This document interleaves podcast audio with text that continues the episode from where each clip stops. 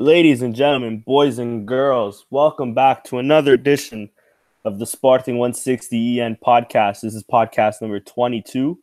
I am your host, Daniel. Uh, I'm followed here by my two good friends, Patrick and Nando. Nando, how you doing, bro? What's up, buddy? I'm doing well, man. Sporting won. Uh, actually, what did we? We won for the Liga, and we lost for the Europa League, and we won for the Taça. Hey, you know we're we're two and three, two out of three. I'll take it right now. Yeah, me too, man. And Patrick, how are you doing, bro? I'm good. Um, feels like it's been a while since I've been on, uh, but good to be back with a, a decent performance from Sporting last night. Um, so um, I'll I'll enjoy talking about that a little bit more, and less so about the other games. But um, yeah, ready to get cracking. Yeah, yeah, me too. And um, just before we fully get started, uh, just want to remind anybody that's listening or listening later on, uh, me and Patrick were on the Bruised Bananas podcast uh, that came out earlier this week or last week, actually. My, uh, I think I can't remember now. Uh, with um, two great uh, North Londoners, uh, Arsenal fans. We talked about our Sporting. We talked about the upcoming game. So if you guys haven't listened to that, please do. It, it, it, was a pretty good talk. I think. I think Patrick would agree. And and yeah. Um, anyways, let's get started. Uh, first game we'll talk about is the the game that happened last weekend uh, against Loures for the Taça Portugal. I'll quickly go through our starting lineup, uh, which was we had Renan Ribeiro in net starting his first game. Uh, we had Bruno Gaspar, André Pinto, Marcelo, and Jefferson in defense. In midfield, we had Bruno Fernandes and Gudelj. Um, and then uh, we had Jovane Cabral, Nani, and Carlos just up ahead. And then we had Castaignos uh, as our striker with Petrovic and Miguel Luis subbing into the game. Miguel Luis making his debut, I think, three minutes towards the end. Um, so, uh, Nando, we'll start off with you. How did you How did you see? Uh, what did you think of the game? I think they played like crap. I think I think it was. Uh, I man, I was following around on Twitter. Uh, watching the game and I'm like, this can't be this can't be happening. Like we're really struggling to put this game away. We're playing poorly. You know, those type of Taça Portugal games, those are the type of games that keep these little teams in it. All they need is to linger around long enough and then you have another Tomba Gigante, you know what I mean? So it was frustrating that Sporting uh, played the way they played. It was frustrating that Sporting wasted a lot of uh, starters in that game for a game like that. And you would think that Peseiro would uh, once again give opportunity for less played players to to hopefully motivate them, show them uh, that you know they have a great opportunity to see what what what they can do. And yet here they are, you know, wasting Bruno Fernandes, wasting Nani, um, wasting guys like that to start the game. Um, it was cool to see like guys like Luz Manet coming in. Uh, kind of frustrating again for Castaignos, but we don't really have anybody else to put up there. You would think that uh, that a Diaby would have gotten a better opportunity. You would think guys like Wendel would have had better opportunity. Maybe uh, Jovane Cabral now would have had better opportunity, more opportunity. None, those guys um, didn't really do much. And then you would thought that uh, Sporting would have just played better overall, and they didn't. They're stagnant. They just don't lack fluidity in that game, and they won two to one. I mean, it's just one of those games. It's it's it is what it is. Yeah, yeah. Patrick, uh, what did you think of the game as well? Yeah, um, I'd agree with Nando. It was uh, it was a dull performance and um, one that you, I sort of expected uh, because I'm, obviously on one hand you are playing a, a third tier side and you expect um, a team like Sporting or any other um, top flight team to, to go there and dominate, but um, it's not something Sporting have really been able to do um, this season so far. We've never looked um, like really settled in in a way of playing, even with our best players out on the field. So to to go there and mix and match with players that are are lacking a bit of rhythm and and others um, simply lacking form and, and finding their feet in in the squad. You know, it, it, I expected the team to be a bit like off note if if you get what I'm saying. So, um, yeah, it, it, was just it was just a bad performance and a bad game to watch. Um, thankfully, Sporting um, managed to uh, resist um, as Nando said, managed to resist any um, any traps or like uh, any giant killings. Uh, uh, uh and got their business sorted with with a two 0 lead. That was that was then cut down to two one, and things looked a bit rocky for for a little second. I think Peseiro was uh, caught looking at his clock a few times, and I'm sure he was worried um, about what could happen. Um, but yeah, it was just it was just a game that again showed that Sporting aren't really comfortable right now um, with the way they're playing um, uh, uh, uh and with with the mood in the camp really. Uh, so although we did win, it was an alarming win.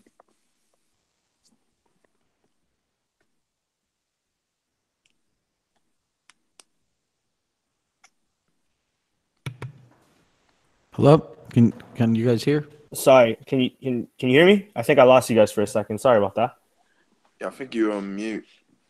No, I was a bit also, but then um, the audio just stopped. Like I couldn't hear you anymore. Anyways, no, sorry about that. Um, yeah, but uh, did you finish your your synopsis? Yeah, yeah, yeah. Okay, cool. Sorry, sorry. Uh, but yeah, I, I agree with uh, what, what from what I heard at least from everything you guys said. You know, uh, um, uh, the, my only quarrel is I wish uh, we played a bit, uh, we experimented a bit more with the squad. Uh, you know, I'd, I'd, I would have liked to see a Lumor or, uh, you know, Miguel Luis get at least a bit more minutes in the game. Um, but uh, I have to say credit to Loures because, I mean, they looked a lot more structured than I've seen Sporting play so far this season. Um, you know, especially defensively, they were, I mean, their coach can, can teach Peseiro a thing or two, I think, defensively. But um, aside from that, you know, uh, we we did what we had to do. We we we um, prevented a, a, giant killing, like I heard Patrick say. So, uh, I mean, you can't ask for more. It's always tough going to these smaller stadiums and and playing in these um, lesser conditions. But um, you know, I, as disappointing as as the game was and and all of that, at least we got the result, and I guess that's all that matters.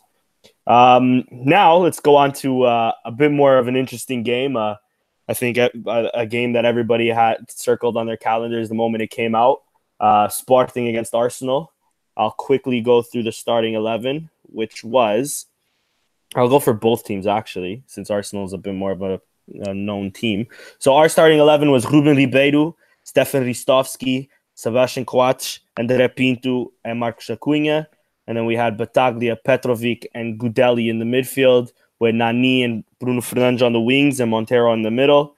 Uh, and then for Arsenal, they had uh, Leno in goal. They had uh, Xhaka playing left back, uh, Holding and Sokratis in the center, uh, Lichtsteiner on the right. And then in the midfield, they had a um, Elneny, uh, Guendouzi, and Ramsey with Welbeck, Aubameyang, and Mkhitaryan up front. Um, I'll start with Patrick since this was probably a conflicting game for you. Um, how did you how did you think the game went uh, for for Sporting?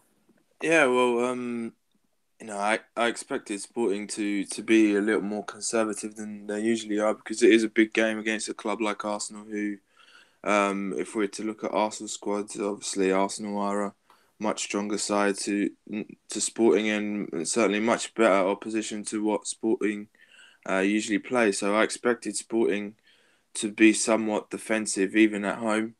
Um, well, not as defensive as to put three defensive midfielders in midfield essentially, mm-hmm.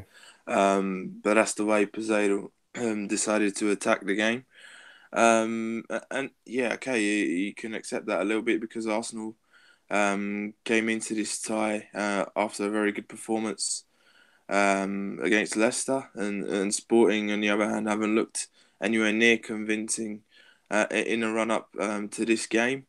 Um, and you know, Sporting were able to nullify um, Arsenal um, in that first half essentially. But I would, I think I speak for everyone um, when I say that I would have liked Sporting to to have been a little bit more brave uh, in that first half because you know it's a European night and and sometimes you know special moments are there to be seized and I think Sporting could have done something, especially considering um, it, had they done their research, they would have seen that Arsenal uh, lately are a team that, um, although they are, um, they were on a, very decent win streak.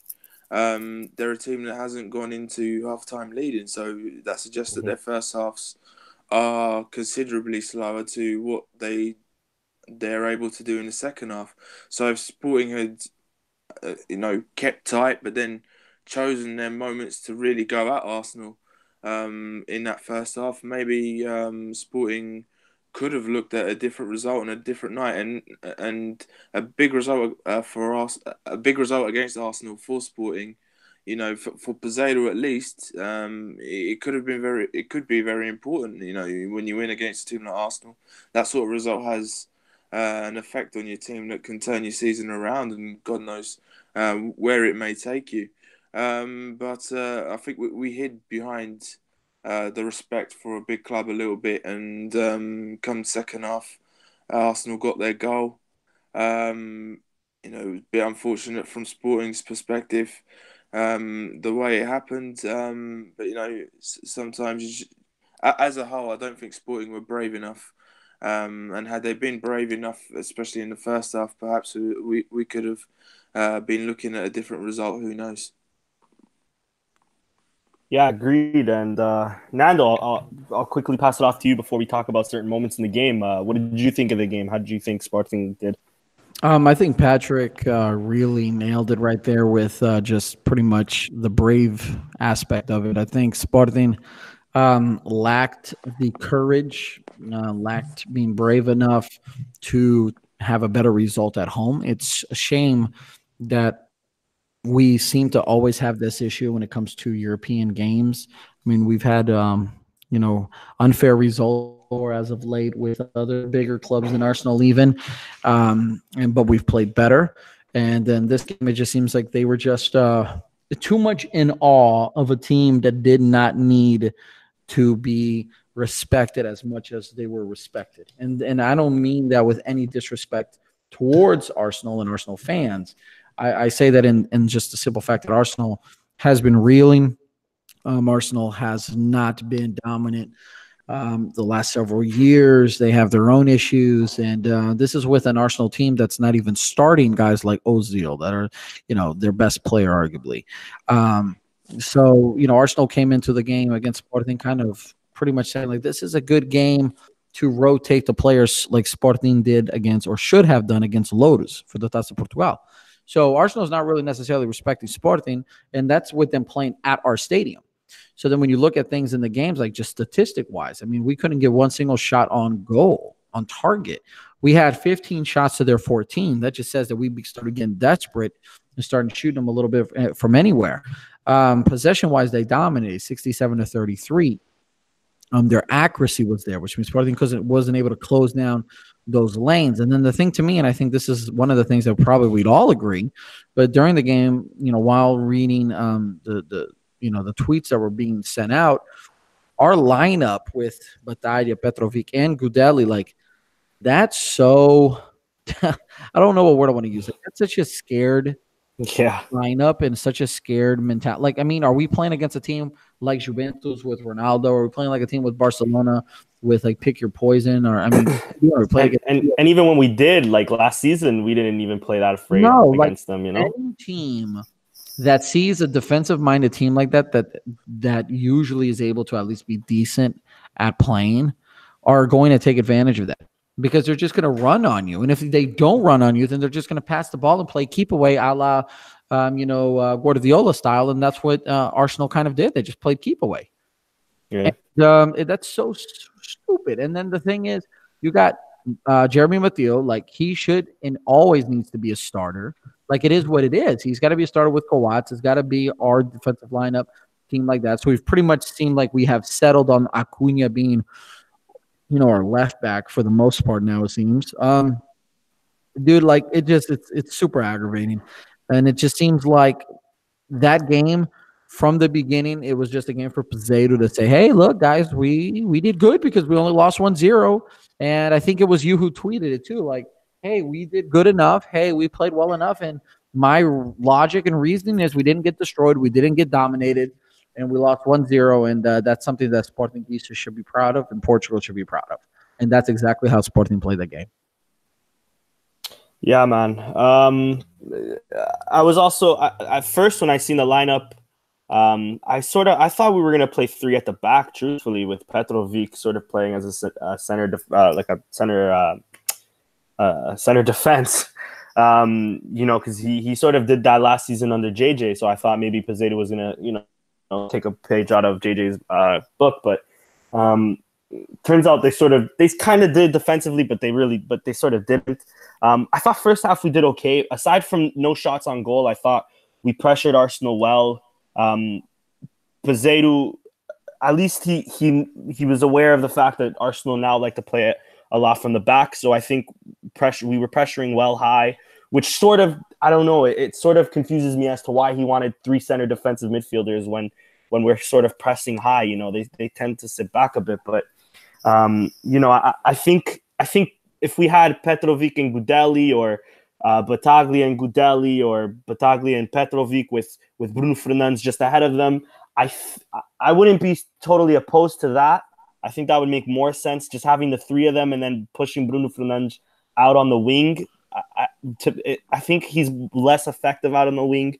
One and then two, it just it's like like we've all been saying, uh, just it's too it's too scared. It's it's too it's too defensive. Um, and and the thing that was worrying me was we're too defensive against a team with such pace on the wings or, or and even up front. I mean, Aubameyang is is he, he's a fucking cheetah. I mean, uh, you know, Welbeck has some pace on him too. You know, Mkhitaryan isn't slow either. So it, it, was sort of confusing me as to why we would maybe try to play so deep. But um, at least first half, I was I was happy at the fact that we were we were pressuring well. We weren't we were controlling the ball, controlling possession, controlling the game. But like Patrick said, you know, Arsenal as, this season has been sort of a team to only put it into second gear um, at the second half, you know, and, and, really start playing their game. And and again, it's exactly what happened against Sporting. We came out in the second half. We were we weren't pressure, uh, pressuring as well as we were in the first half. We weren't holding possession as well as we were in the first half. Um, the the few shots that we had in the first half to, I mean, sort of trouble the it didn't trouble the keeper, but sort of you know caused some worry. Just went over, and and in the second half, just none of that happened. And um, I, I think that was super disappointing to see. Um, just our lack of ambition going forward, especially playing at home. Because if we played that afraid at home, I can only imagine what we're gonna do against them in London. I, I think Petrovic is gonna be on the wing, and we're gonna you know play three at the back and, and five defensive midfielders or something. Um, anyways, let's get to uh, certain moments of the game. Um, first controversial moment, I think, uh, came in around the 30th minute, 30 and so minute, um, where Sokratis uh, grabs Montero's shirt and brings him down. Um, I'll start with Patrick first. Patrick, did you think um, Montero went down too too easy? Do you think Sokratis deserved a, a red or a foul at least? Uh, how did you see that play? Well, it was definitely um, definitely a foul. Um, Montero had every had every right to, to go down. I'm not sure um, whether it was tantamount to a red card because obviously Leno um, was quite quick off his line. I'm not sure uh, from the replays that were showing whether Leno would have got there in time, and if he does, then it's not a goal scoring opportunity, um, uh, which warrants a red card. But certainly, I think it was a foul, and um, and Sokratis at least should have got a yellow, gotten a yellow card. Yeah, and uh, Nando, how did you see that? Um, I obviously think that that was a foul, like no doubt in my mind. I mean, we can go back and look at that clip, and it's been put all over Twitter and, and the video in itself. I, I no, um, I think it didn't go down too easily. I think um, Arsenal got away with that one there. Um, it's to me, it's just a blatant foul. It's it. He pulled like if you look at clip by clip, you can see his whole uh, shirt collar literally being stretched almost to like his nipple. Yeah. I mean, if someone's if if a guy's shirt gets stretched that far down, like we can't possibly be thinking that that was just you know casual, um, you know, just running and in body to body or anything like that. And uh, to me, he should have been carded uh, differently than he was, and Arsenal got away with one. Yeah, um, I was actually trying to find the video here just to see if he is last man. Because personally, I, I think it was a red card. Um, because I think that if, if, you know if Sokratis is last man, whether whether Leno's off his line or not, I think um, him to bring him down, him being last man, because of course they don't include the goalie or whoever's behind or, or whoever's you know sort of closest to the net. Um, they don't include him as last man. I think that should have been a red. And my only my again, we didn't lose because of that. Uh, we didn't lose because of officiating because there. We'll we'll talk later about another incident that happened in our way that that uh, didn't get carded. But um, I th- I think that if if that gets called, if if you know UEFA puts VAR in the group stages of the Champions League and the Europa League, that gets called and that gets carded, and and a ten a ten man Arsenal is is different than you know the game we played and maybe we can we would be able to be a bit more ambitious and, and, and push a bit forward. Um, so I, I personally from what I from I can't find the video, but from what I remembered and, and, and what I was feeling that day, I, I thought it, it was a blatant red card or a blatant foul because he he he brings him down and and not for nothing, Sokratis was probably Arsenal's best player in the night as well. So um, yeah, I, I think I think the that call sort of sort of fucked us over. Um, and now Nando, uh, not too long after that, um, there was a call for, or there were shouts for a penalty uh, on Nani, where uh, Lichtsteiner, I think it was Lichtsteiner, sort of puts his arms around them, which stops Nani from jumping. I don't know if you you seen that or not. What did you think of that? Did you think that was a potential penalty call or? to be honest, if if I've got because I know there was a moment there that that I stepped out, so I don't want to completely testify and and to something I didn't quite see all the way. Is that that's what minute? Um, because I'm trying I'm to remember because I know I, I stepped away for just a second. I come back to Twitter and everybody's losing it. So it was also in the first half. It was not too long. It was the 30th something. Give me one second. Oh no, it doesn't say. Yeah, I have no idea exact the exact minute. I have no idea, but within the 30 or something. I can't recall it. So I mean, if, if Patrick has something he wants to comment on, I'll let Patrick jump in on that. Just sure. Patrick, were you able? Did do you recall that that that uh yeah, potential it, penalty call as well? Was it the one where someone whips in across the and Nani pops up at the back post, doesn't he, with Lichtsteiner? I think just in behind them. Yeah. Yeah, I think if it's that one, well, um, I could I could definitely see a penalty given, and Lichtsteiner was uh, definitely struggling um, there with the marking on Nani. He was, it was wrong side of him and all sorts, and, and contact is made. So, um, you know, s- some refs, it just depends on, on the ref on the day, on the view that you get. Um, mm-hmm. Some refs will, will give that, others will probably say it's a little bit soft, but um, it's definitely an arguable um, situation. And maybe Sporting could have gotten one there. Yeah, I, I agree. I, at first, I was a bit pissed off and I thought it was a penalty, but I think um, I've seen those calls many a times been made, but I've also seen many a times those those calls aren't made. Uh, personally, I think it's a foul because his arms are clearly around Nani, sort of impeding him from jumping. Um, but I'm not too upset with that non-call because I've, like I said, I've seen that plenty of times not been called before. Um, and then uh, Nando, I'll, I'll, I'll throw this one back to you. Um, Danny Welbeck's first goal that got uh, disallowed. Um, what did you think of that? Did you think that was properly disallowed? Do you think um, it, Bruno Gaspar sort of went down a bit soft? How did you view that? I think in that one, I think that Bruno Gaspar could have, you know, tried a little harder not to go down. I, I, get the impression that he kind of battles him off a little bit, shoulder to shoulder, and then just kind of decides that, you know, maybe that's the time to go down. I've seen that happen a lot. So that to me is just one of those plays where it takes, I guess, a lot for a referee to, you know, not consider that a foul. Like it's it's almost like it's gotten so common in soccer these days that that that's just like normal behavior. So I'm okay with that being the call it was, but that's just my take. I think that we see that so often in almost any game. You know, it, it doesn't really almost bother me at that point. It's just like, fine, okay, I, I can deal with that. Trying to be yeah possible. Yeah, I, I thought that was that was a bit soft personally. I, I think though there is shoving on on Gaspar's back, I think uh, I don't know. Maybe that could have stood. To be fair to Arsenal, um, Patrick, how did you how did you view that, that one? The disallowed yeah, goal. Um, I'm no different to be honest. I think it um, was a bit softer, and I have to uh, agree with you two. Yeah. Um, finally, then you know uh, Arsenal ends up scoring uh, through a, a mistake from Coates. Um, guys, should we should we bench? Co- okay, no, that's not a serious question. But what's up with Coates in these big games, especially in the Europa League? Last season against Atletico Madrid, he fucked us. This year now against Arsenal, uh, he he he sort of you know played that bad pass. But with that being said, uh, there are shouts for an offside.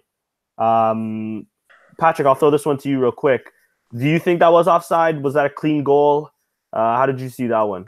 Um, I mean, I think it. I think it depends on whether um, Aubameyang touches the ball or not, touches right? the ball because I think if if it's from the initial initial pass, then Welbeck um, is offside, and it does it doesn't matter um, about Coates' um, bad interception.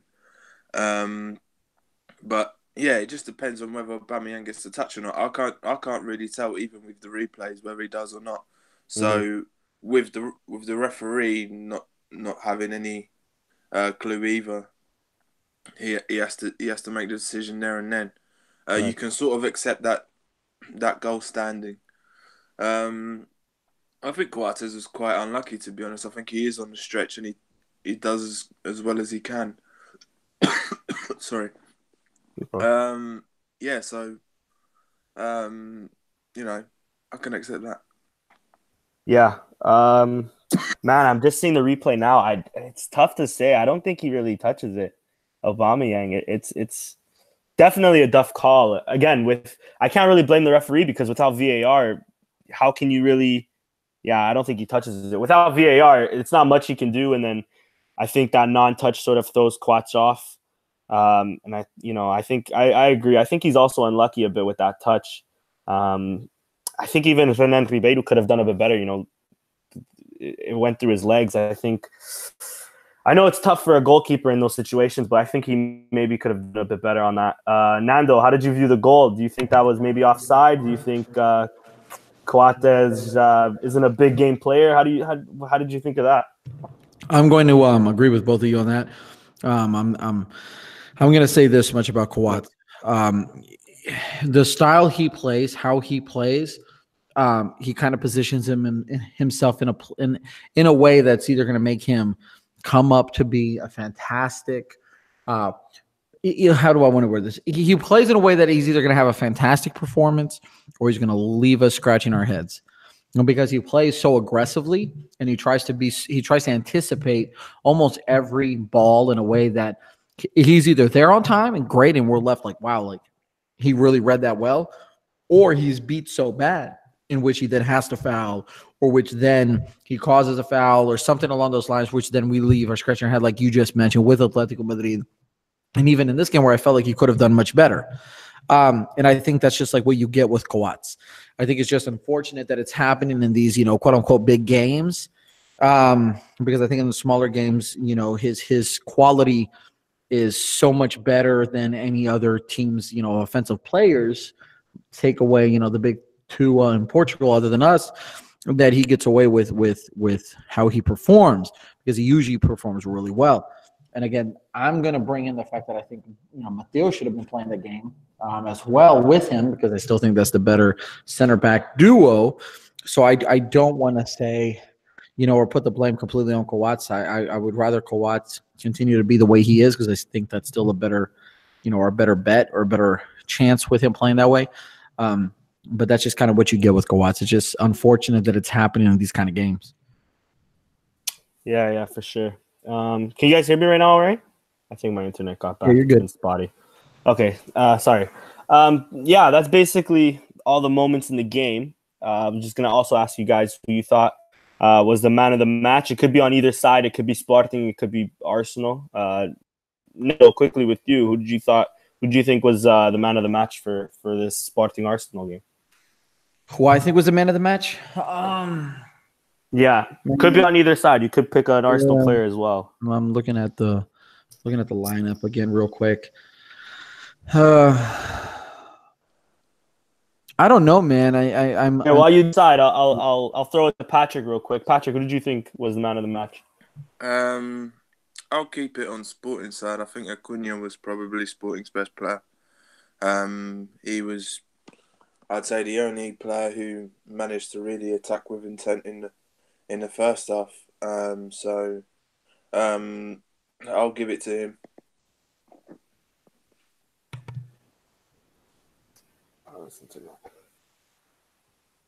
Hello, hello. Yeah, I can hear you. All right, cool. Uh, yeah, Nando, after you. Do you what do you think was yeah, the man of the match? I mean, I feel I, I have to agree with Patrick, I guess, because Acuna, in my opinion, has settled in fairly nicely in that left back position. Um, it gives us the closest we've had to a Coentrão um, style players, other than having Coentrão, right? Because he can attack a lot more efficiently when he gets the ball. Um, but but to be honest, like nobody nobody on either team, especially Sporting, and other maybe like Patrick said, Acuna, nobody really stood out to me. Like nobody nobody looked like they were playing ab- above and beyond what they can play. Some people played a little le- worse than what they can play. Um, I would I would throw a worse player in the match. I would put that at the coach, but we. Can, I, I I gotta yeah I'll agree with Patrick, and then I, I I would say this much too about Arsenal. I think that if you're an Arsenal fan, you you would be rather disappointed as well. I think you'd probably be bummed out that you didn't even put out your best team, could have taken advantage and kind of, you know, showed the world that that who you are right now and whether or not you can, you know, really play with the big boys. I don't play that well either. Yeah, I agree. Uh, to be honest with you guys, I was also going to pick Acuna. Um, I thought Acuna was definitely our best player. In terms of the game, though, I think uh, I'm honestly in undecided between Welbeck and, and, Sokratis only because of that potential red call uh, red card that I think Sokratis should have seen. Um, but I think Danny Welbeck also caused us a bit of trouble.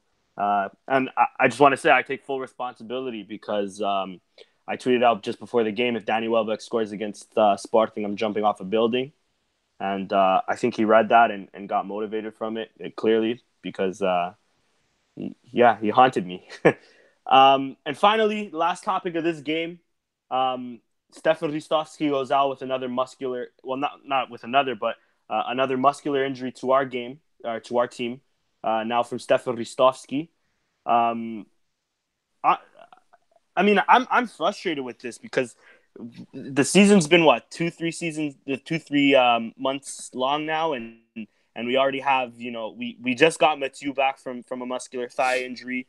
We've currently lost Rafinha. We lost uh, Ristovski this game. We lost Bas Dost to, to something apparently very similar. Um, we've lost somebody else that I just can't remember of right now. Um, how big of a problem could this potentially be, Nando? I'll start off with you. Yeah, man. Injuries has been a huge sporting issue for several years now. Um, we don't have a deep bench. You know, we're just now getting back Bas Dost. You know, we're just now starting to get certain players back like Jeremy Mathieu. You know, our goalkeeping situations all over the place, whether it's injury or performance. Um, injuries on Sporting has never gone well, it seems like, especially through the JJ era. And if it continues now, we're going to be going into the winter market again, needing two to three other players that can make a difference. And that's stressful, especially when one of our supposedly big offseason signups is injured and hasn't even played a second for Sporting, the, the Italian guy. So, yeah, so this is frustrating. So, yeah, man, I mean, we'll get to it in just a second. You know, Sporting again is very much still in this season um, somehow. And, uh, you start to wonder are we one bad injury away, like another Bas Dost injury again, or maybe a Montero injury, or even a Bruno Fernandes. And then suddenly, who's going to step up? Who's going to really take control of that team in those certain positions? So, yeah, I'm, I'm with you on it. I'm frustrated. I'm pissed off about it. Um, in, in the case of Ristovski, I hope Bruno Gaspar, you know, takes advantage of it. I think he played well against Boavista. So let's see how that goes. But the whole injury thing at Sporting like leaves you wondering, like, what's up? that they yeah. always have, find a way to get hurt, especially when our president used to be a medical director. and a pretty fucking good one at that, you know. Yeah, dude. Uh, uh, Patrick, do you think uh, these injury concerns are, or, or, these injuries are, are cause of concern? Do you think it's just how it is after you know yeah. high competition? It's well as you as you touched on there just at the end. It's not it's not a good um, occurrence when you, you, your club doctor becomes president and all of a sudden, um, you know, you, your your Italian um, muscular injuries up. You know, muscular injuries. there has to be some caution whenever a player picks picks one up, and you have to you have to treat uh, your players um, in ways in which they don't get um, those injuries. So you know, you prepare well for games and at, the first sight of a potential injury, you have to be cautious and, and not play that player. Um, but I'll give you one example. As soon as Mathieu um, recovered from his muscular injury, he, he went straight out um, and played again. And then, yep. sure enough, he, I know it was a different problem, but he, he got injured again. Um, and sometimes, you know, that sometimes you can pick up a muscular injury when you're trying to uh, be cautious on one side, and then you you overcompensate on the other uh, uh, uh, and sort yourself out that way. Um, so I don't know. I don't know if we, it's certainly different to what we were doing last year. Um, I, my my gut instinct is that we're just not taking uh, care of our players as well as we were last year, um, and that's costing us a bit um, in the medical department. Yeah, I'd have to agree with you as well. Um, all right, moving on to uh, yesterday's game um, against the always tough Boavista. Uh, our lineup was as followed: Ruben, uh, Ruben, uh, Renan Ribeiro in goal. Ruben Ribeiro, Ruben Ribeiro somewhere in, in fucking Qatar doing nothing. But sorry, Renan Ribeiro in goal. Uh, Marcos Acuna, Mathieu, Coates, and Gaspar in the back line. Uh, Battaglia and Gudelj in the midfield. Bruno Fernandes, Nani, and Diaby just ahead of them with Montero as a striker. Um, uh, Patrick, I'll send this right back to you. Uh, how did you see this game yesterday? Um, I was pleasantly surprised because obviously um, the mood around Sporting, uh, at least before that game, was oh no, um, here we go again. We've got a put with ninety minutes of um, football that none of us identify with, and none of us even know what it is because it's just eleven players turning up um, and seeing what happens sometimes.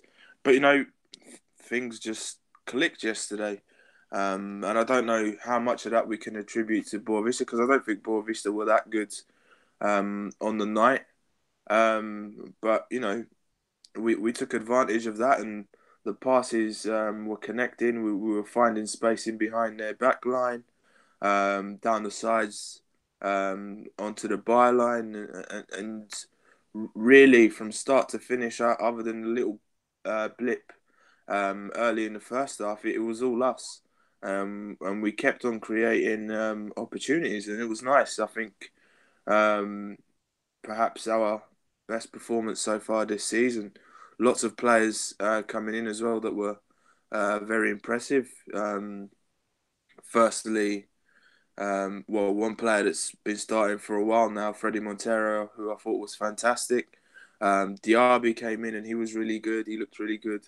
Um, a lot of people uh, uh, are conflicted on uh, uh, but I thought he, he was all right yesterday again. And Bruno Fernandes uh, uh, was another who, who really upped his game um, yesterday. So uh, lots of positives to come out of um, out, out of the game. Uh, obviously, a 3 0 win, uh, very comprehend- comprehensive. Um, and, you know, you can only hope that um, Sporting pick up a little bit of confidence um, from what they've achieved and, and patch up a few more performances like that. Yeah, I agree. Uh, uh, Nando, off to you. How did you see the game? Uh, I think Patrick just nailed it, especially with when he just yeah. said that uh, that here we go again, right? Like so typical Sporting. Like, oh man, I really expect them to show up and do well on one game. They don't. Oh man, I don't expect them to do well. They do well. So it looks like they literally took what they didn't do well against Arsenal and did better with, especially with the 10 shots on target. Um, in just that game alone, we had the opportunity to possibly win four to five zero. Um, I think it's probably our best performance all year from start to finish. Um, Sporting didn't really have any bad periods in the game where they just like went to sleep or just stayed content. Montero is playing stupid well right now. Like he just continues to play um, on form and he's just getting better with every game. So that's great. I'm hoping that Bas Dost coming back now, you know, they figure out a way to keep them both in the game because I think Montero has deserved it. Um, mm-hmm. I think uh, I want to touch up a little bit on Bruno Gaspar. I think he played, in my opinion, I think he played overall. Um, it was a good performance.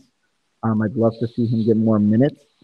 Um, I think that uh, Bruno Fernandes probably played his best game this season, um, which I enjoyed seeing. It was good also to see um, Jeremy Mathieu back there. Again, Acuna playing in the left back. And then overall, I liked the lineup too, like the, the formation. Um, I think for the most part, everybody would say it was like a 4 2 3 1 or something along those lines. Uh, yeah, sure. uh, we don't need another Petrovic to just you know kill that midfield flow. So that was good. Uh, Nani is, is, overall this season playing really, really well. He continues to be a good captain. He continues to bring all the things that we talked about prior to the season starting. You know, good performances, uh, good experience. He's scoring goals. He's having assists, and he's having fun. Um, and then Diaby, um, Diaby was a really good surprise. I think a lot of people would say that Diaby was probably the man of the match in, in most cases.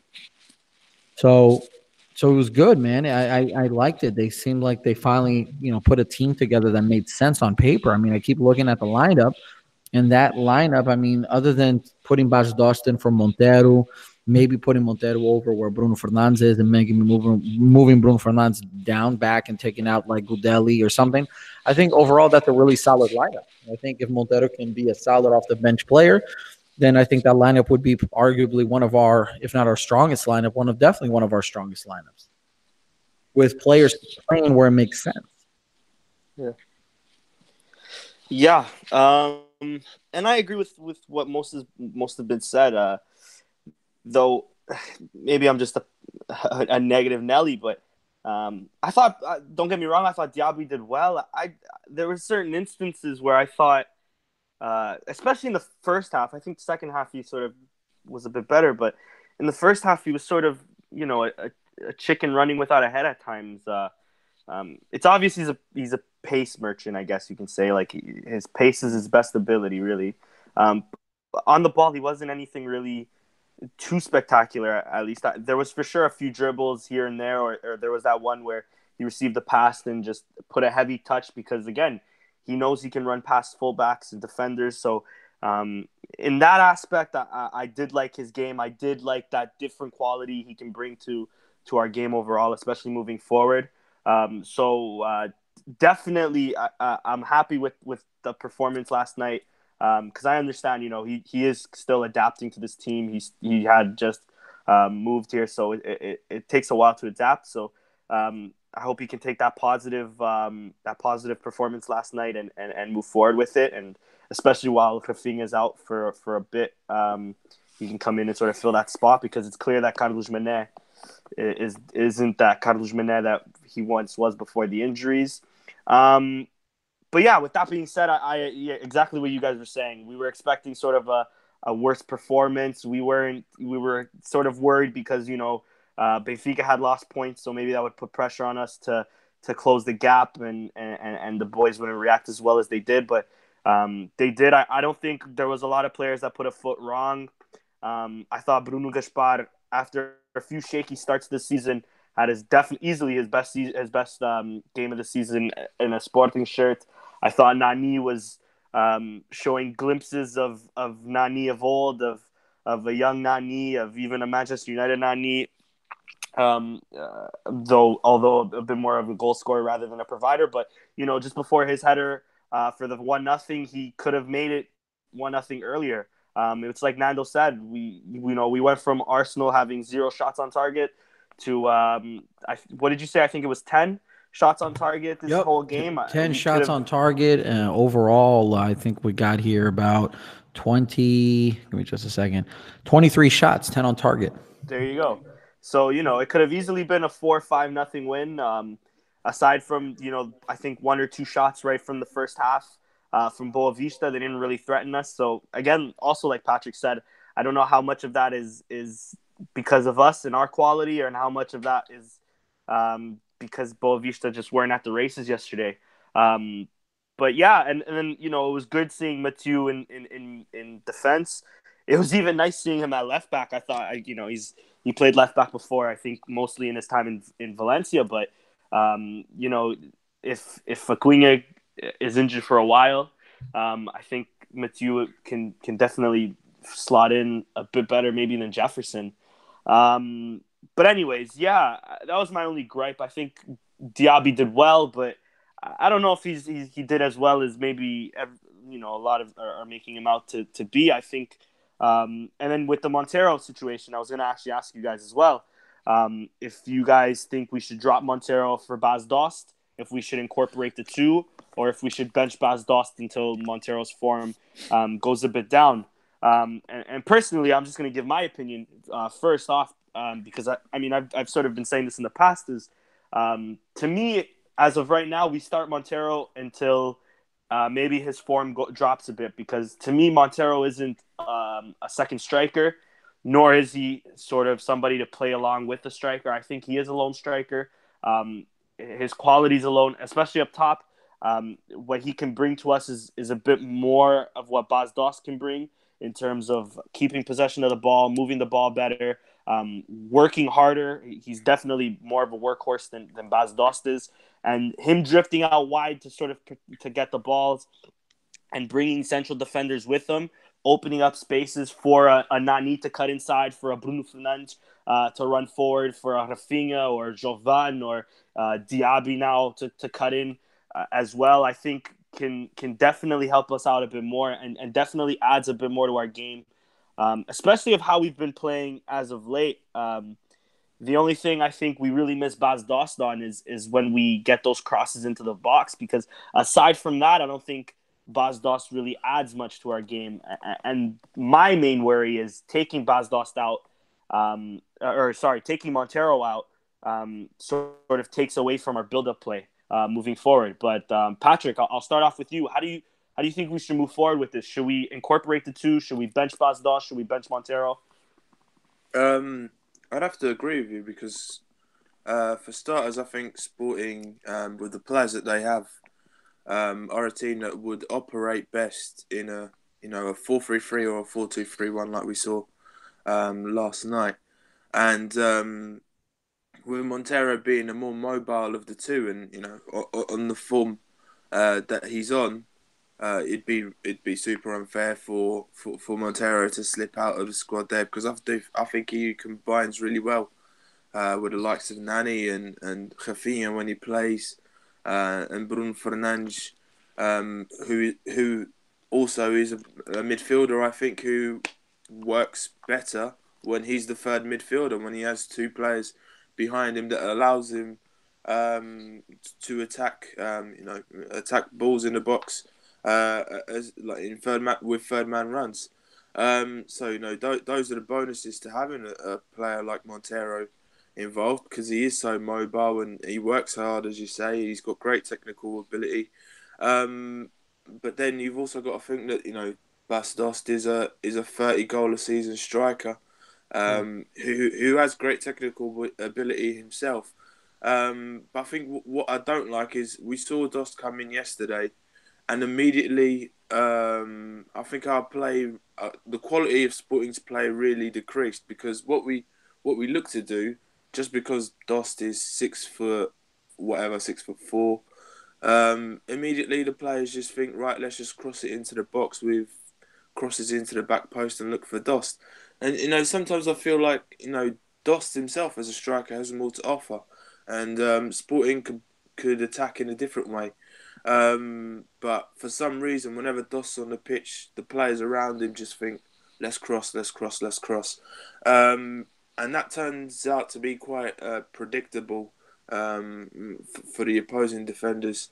Um, we had this problem last year with Jesus when we played four four two. Um, you know, lots of games where we, we looked really stale in the final third, and that and that's what I fear when when you got a player like Dost up front. It's not so much Dost's fault; it's more how how the players around him interpret uh, his influence um, on the game and on the team.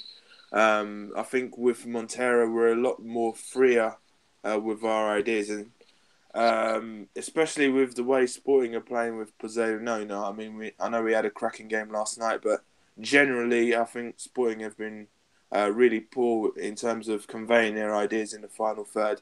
Montero and the wingers has been perhaps the only positive um, that Sporting has um, has seen. So to take that away uh, uh, uh and bring Dost in um, uh, uh would be potentially uh, a big mistake to make from Peseiro. But then again, as I said, with the goals that Dost has to his name, um, yeah. that'll probably weigh heavy um, on his judgment. Who knows? We'll have to see. It's a difficult decision. Yeah, for sure it is. Um, Nando, what did you yeah. think? Yeah, man, I, I agree with you guys with some slight changes. I think that Montero has definitely uh, earned the right to continue to start.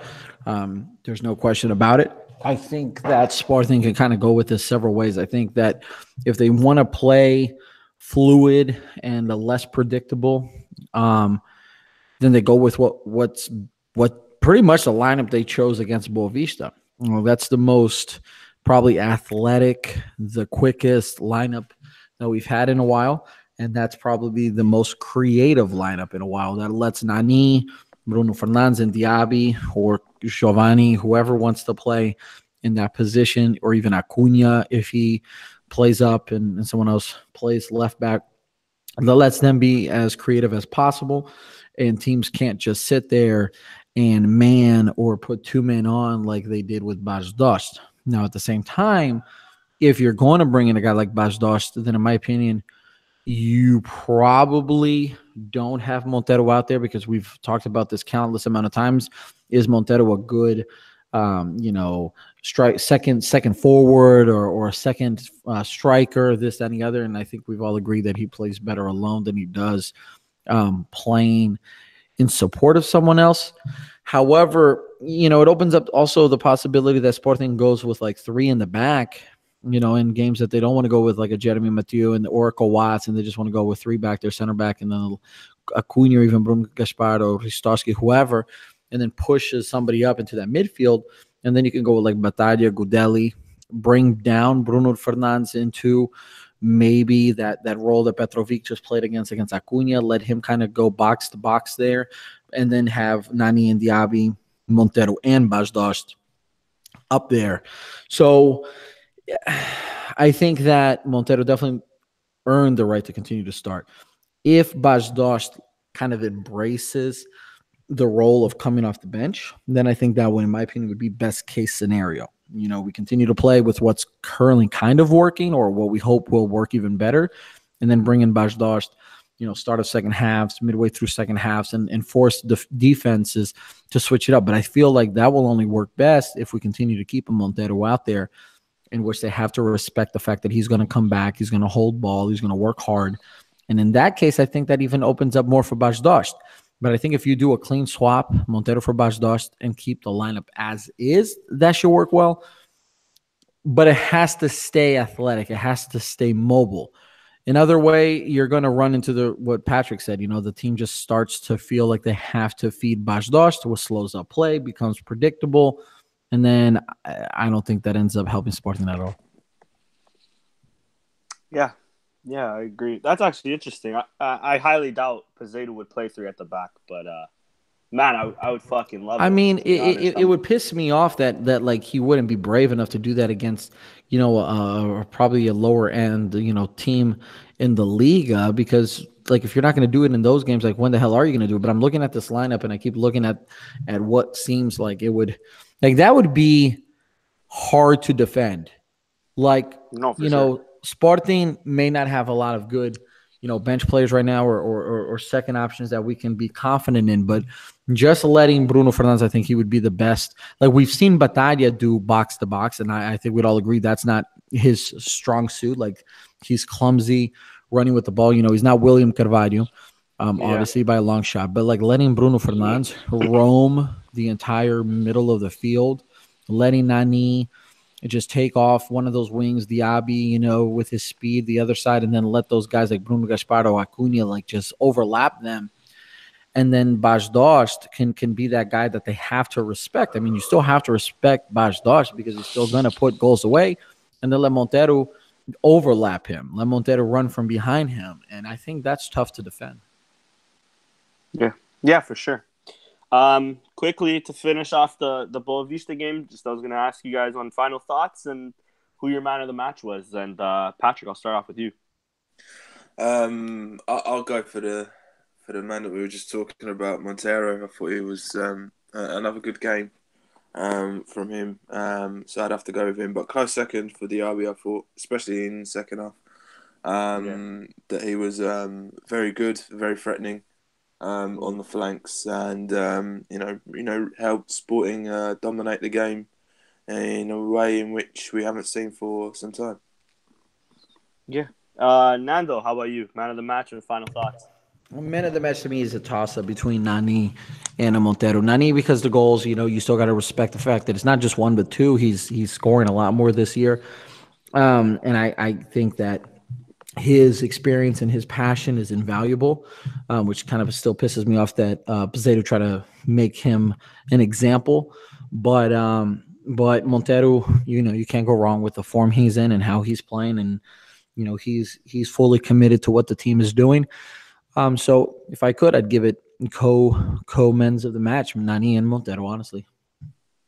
Yeah, no, I I, I agree. Um, I'll give it to Nani and obviously special mention to Montero and Diaby and even Bruno Fernandes, but an especially special mention to Mathieu because um, you can just tell how different we are uh, defensively with with him back in the lineup, and uh, it's a huge thing for him to be back.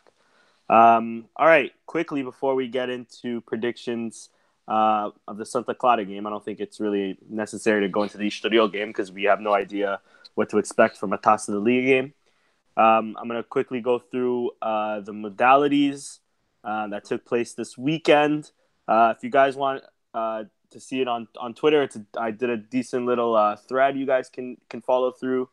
Um, so um, yeah, so we started off losing three nothing at uh, table tennis to a French team, AS Pontoise, Cergy.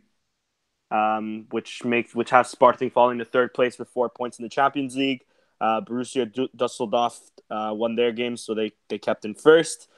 Um, our under 23 side beat Marítimo, uh, Maritimo's under 23 side, obviously, 1 nothing with a goal from Pedro Mendes, who's, who's been on fire lately. Um, Sporting racking up a second game in a row, I believe that is now. Um, it, it keeps us at fifth with 19 points, but at least we're winning games. We're catching up. Um, our futsal team slapped Braga as well, 6 1 a hat trick from Rocha, um, a goal from Leo Jaragua, um, an own goal from Vitor Hugo of uh, Braga, and a penalty goal, a penalty kick goal from Dieguinho. Um, our women's te- uh, table tennis team did a lot better than the men's. They won their Champions League game 3 2. Um, also against the French team, but called Saint uh, Quent- Quentinois. My French sucks, guys. I might be Canadian, but my French sucks. Uh, and that pushed us up to second uh, with three points. Our male volleyball team uh, went to Ponta Delgada in Açores and beat Club K uh, 3 0, uh, winning their sets 25 22, 25 16, and 25 9. And then on Sunday, uh, they had a game right after and they beat AJ Fonte do Bastardo, also in Açores. another 3 0 win, um, winning their sets 25 14, 25 21, and 25 uh, 23. They're currently in second with 16 points. Um, our female futsal team beat uh, uh, 5 3 away from home. Um, uh, a brace from Deborah Queiroz, another goal from Deborah Lavrador, a goal from Katia Morgado and Krish. Um, they're in second with 13 points. Um, our hockey and patins team beat um, Tomar 1 0 on Sunday with a goal from João Pinto on the 23rd minute, um, which keeps us tied with Benfica. our uh, female, our B team, our, our female B team lost to Benfica's uh, main squad for nothing in the second division uh, because Benfica's uh, main female team just got uh, created. So they start off in the second division to face our B team. They beat us for nothing, but um, to be honest, it's a bunch of it's a it's it's our team is full of a bunch of teenagers. So um, to lose for nothing to a Benfica team that that has um, professionals uh, for a few years and, and, and better players, it's it's not a big deal. They essentially beat our our academy uh, or our formation for nothing. Um, but our main team uh, went out and won yesterday, three nothing against Ourense, who was ahead of us. So that was a big win. Uh, pushes us to second with 13 points, um, just behind Braga, who who's uh, in, in, terms of the female game have been our rivals, but we've been beating the past few seasons. Um, again, our female volleyball team also won um, uh, Sunday against uh, Civil Lisboa. Um, an easy 3 0 win. We beat them 25 12, 25 15, and 25 13. And that is all with modalities.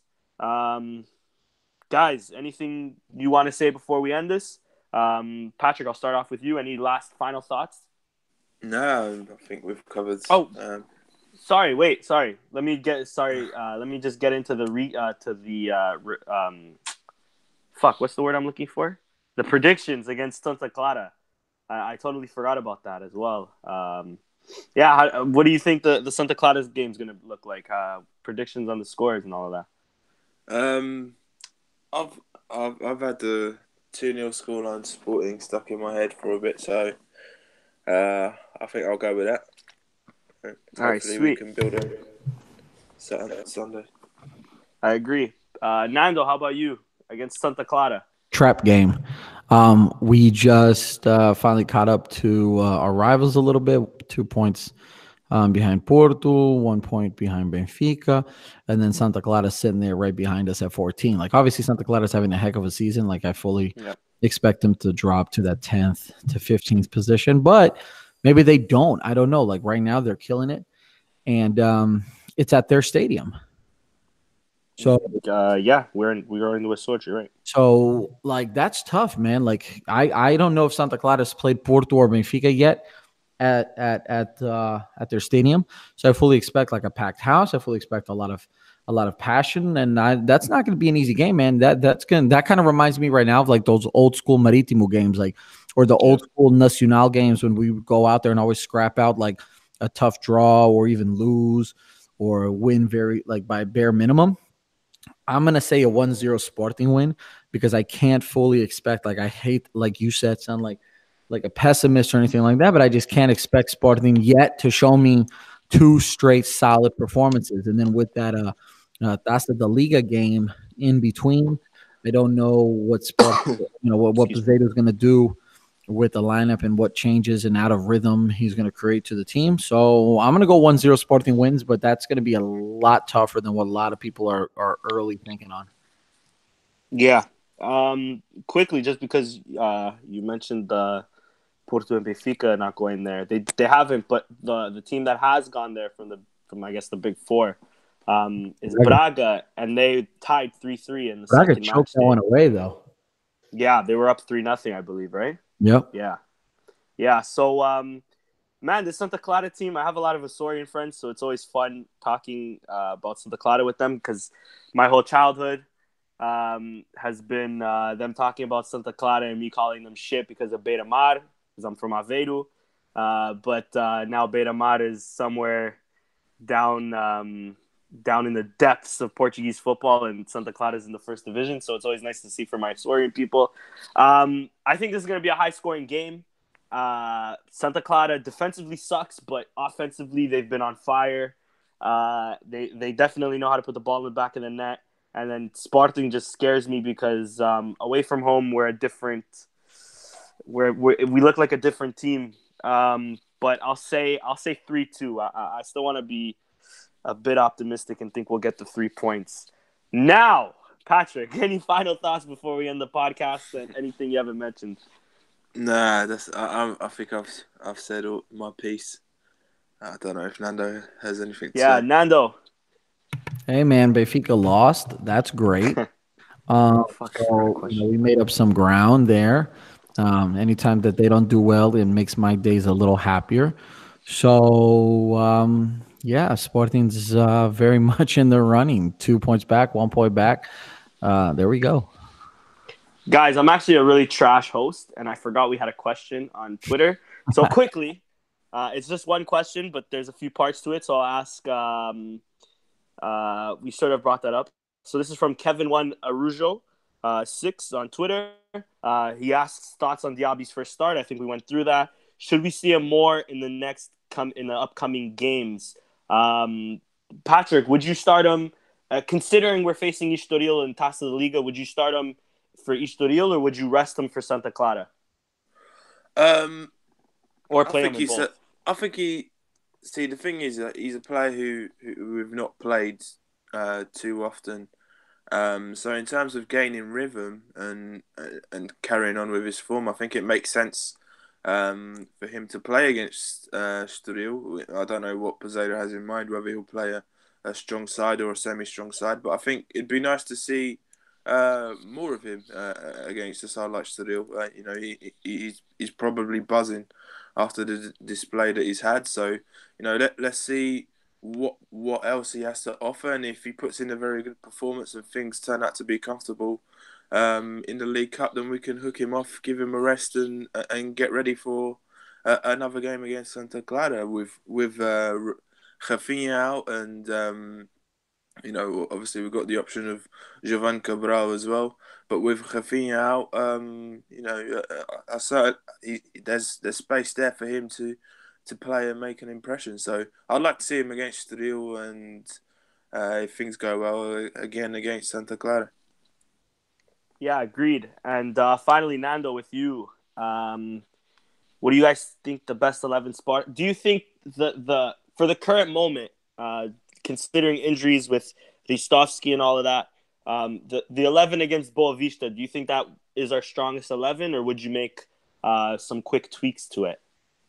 I think uh, if you want, I can run you through the lineup real quick. No, it's good, man. I got to hear, but by far, cool. that's um, the best lineup. Like I spent a lot of time talking about just what I felt about that, and I agree. I think that's our best lineup. The only changes I can see being made currently with current players um, would be Bas Dost from Montero, yeah. Um, just because obviously it's logical. However, in my opinion, Montero deserves to continue to start. He's earned that right, but um, Bas Dost is Bas Dost. So if you sub him out um, and, and, and sub Montero out, bring Bas Dost in, I think that lineup is solid. I think our center backs are who they should be. I like Acuna in that left back position. Gudelj and Battaglia. Petrovic, get the heck out of there. Um, well, uh, I, I, think we need to figure out the goalkeeping situation a little bit. We, we didn't really talk about it a lot, but we yeah. Um, it's kind of reminding me a little bit of Benfica last year, two years ago, when they kept subbing, like bringing in that young kid, and then yeah, Ella, and then they were all over the place before they finally settled on somebody. So that might become an issue as we move on in the season. Um, if we continue to stay pretty consistently close to the top. But I think that's our, our best lineup, honestly. And I like the way they played it, and I like the way they positioned it. And it's it's it's more offensive, and yeah, by far, I think that's our best lineup. Yeah, I agree. I think the only changes we can make really is if we have obviously exactly if we have players healthy is the only time we can yeah and we can change players. So I think we'd all agree that Rafinha uh, and Nani on the wings is our best. Yep. Um, and then you know probably that's it. And then Ristovski at right back, but at the current moment he's not available. So thank you, Kevin, for that question. Uh, thank you to Juve, Juve Leon seventy six twenty one uh, or XX1 uh, in the comments, commenting with us. Thank you very much for listening, guys. I hope you all enjoyed. Um, we, I know for a fact we have. Sorry for my trash ass internet and me being a trash ass host. Uh, we'll see you next time, probably after the Estoril and the Santa Clara game.